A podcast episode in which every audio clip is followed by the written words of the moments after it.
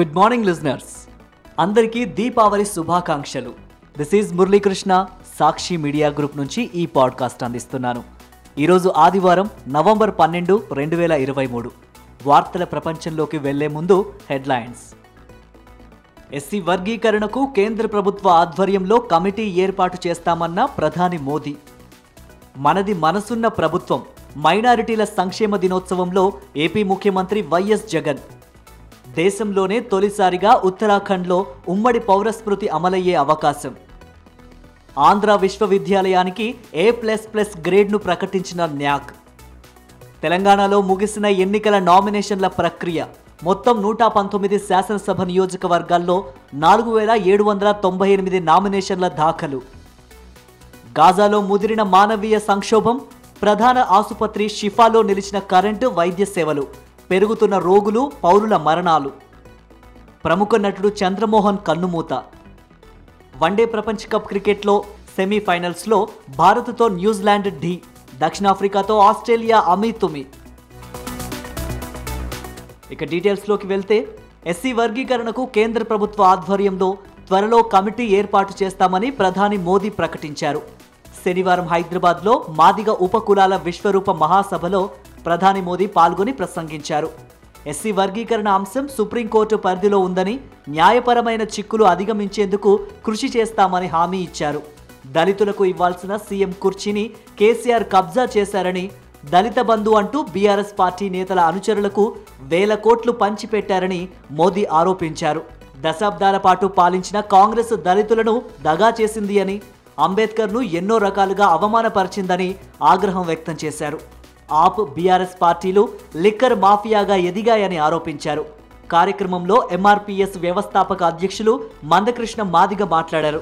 దళితుల ఆకాంక్షలు నెరవేర్చేది ప్రధాని మోదీ మాత్రమేనని కేసీఆర్ మంత్రివర్గంలో ఒక్క మాదిగ వ్యక్తి లేరని మందకృష్ణ అన్నారు.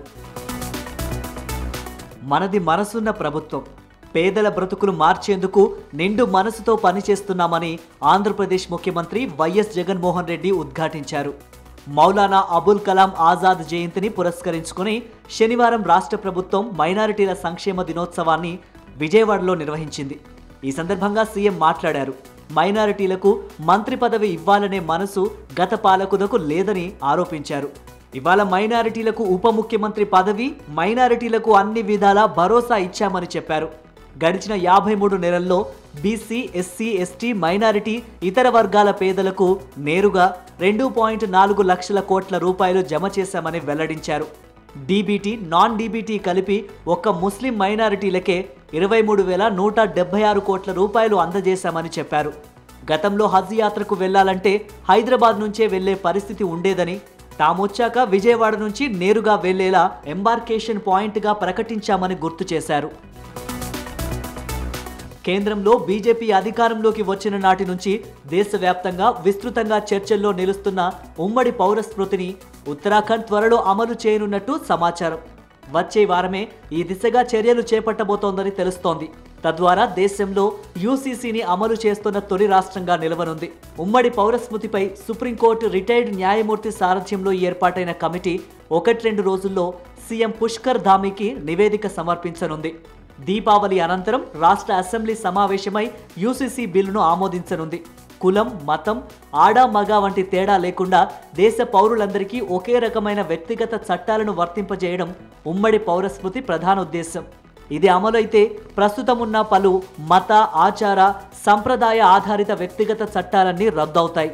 వివాహాలు విడాకులు వారసత్వము దత్తత తదితరాలతో పాటు పలు ఇతర వ్యక్తిగత అంశాలు యూసీసీ పరిధిలోకి వస్తాయి.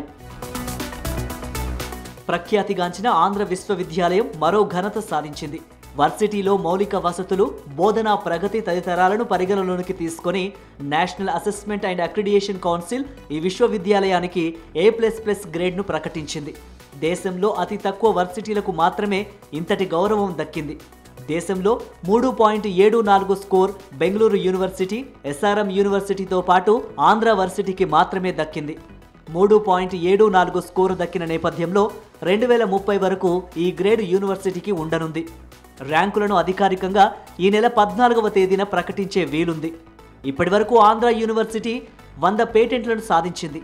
ఇక్కడి స్టార్టప్ సెంటర్లో నూట యాభై స్టార్టప్స్ ప్రారంభమవడం విశేషం. ప్రస్తుతం వర్సిటీలో ముప్పై ఆరు యూజీ నూట పద్దెనిమిది పీజీ యాభై ఏడు పీహెచ్డీ పదకొండు డిప్లొమా కోర్సులు నడుస్తున్నాయి. తెలంగాణలో ఎన్నికల నామినేషన్ల ప్రక్రియ ముగిసింది.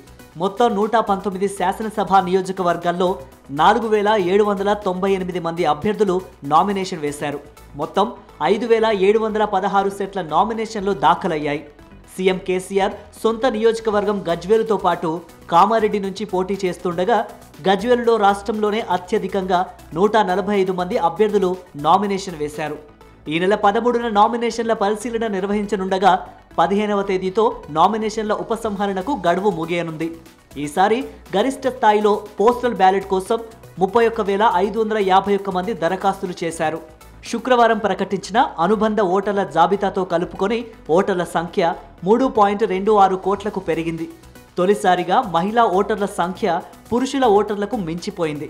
పద్దెనిమిది నుంచి పంతొమ్మిదేళ్ళ యువ ఓటర్ల సంఖ్య తొమ్మిది లక్షల తొంభై తొమ్మిది వేల ఆరు వందల అరవై ఏడు కాగా మొత్తం ఓటర్లలో వీరి శాతం మూడు పాయింట్ సున్నా ఆరు శాతంగా ఉంది. గాజాలో మానవీయ సంక్షోభం తీవ్ర రూపం దాల్చుతోంది. గాజా ప్రధాన ఆసుపత్రి షిఫాలో విద్యుత్ సరఫరా ఆగిపోయింది.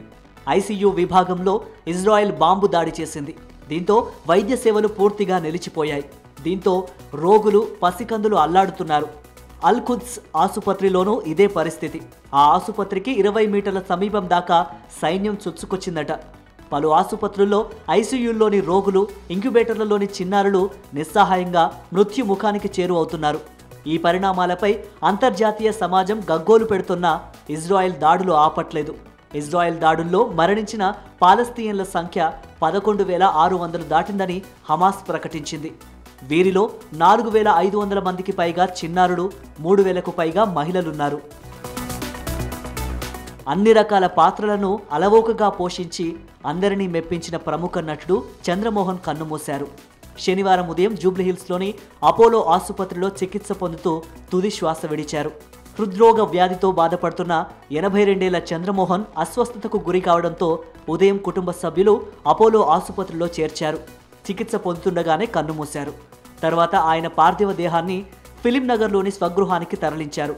ఆయన అభిమానులు చిత్ర పరిశ్రమకు చెందిన ప్రముఖులు నివాళులు అర్పించారు చంద్రమోహన్కు మధుర మీనాక్షి డాక్టర్ మాధవి ఇద్దరు కూతుళ్ళు చంద్రమోహన్ అంత్యక్రియలు సోమవారం మహాప్రస్థానంలో జరుగుతాయని కుటుంబ సభ్యులు తెలిపారు.